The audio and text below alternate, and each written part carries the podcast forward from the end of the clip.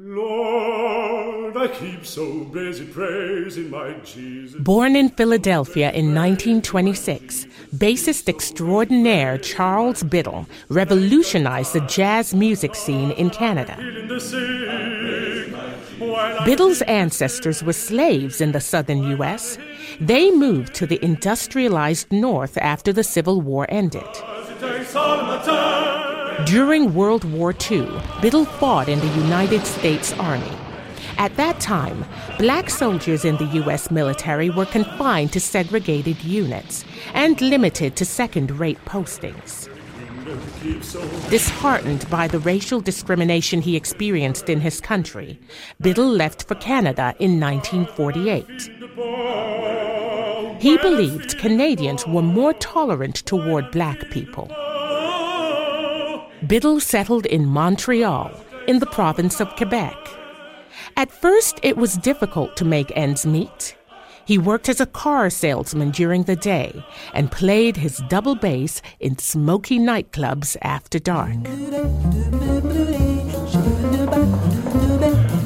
Charlie Biddle also toured the province, bringing his jazz band to small town Quebecers who had never heard this style of music before.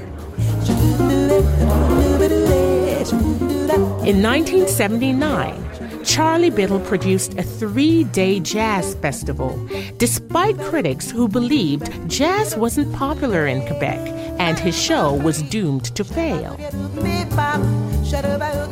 But Biddle's production was a success, and it sowed the seeds for Montreal's annual International Jazz Festival, currently the number one jazz extravaganza in the world.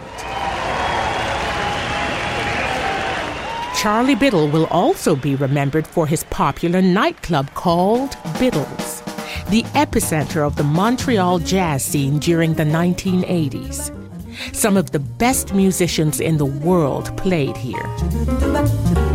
During his career, bassist Charlie Biddle performed with big names, among them Oscar Peterson, Oliver Jones, and Art Tatum.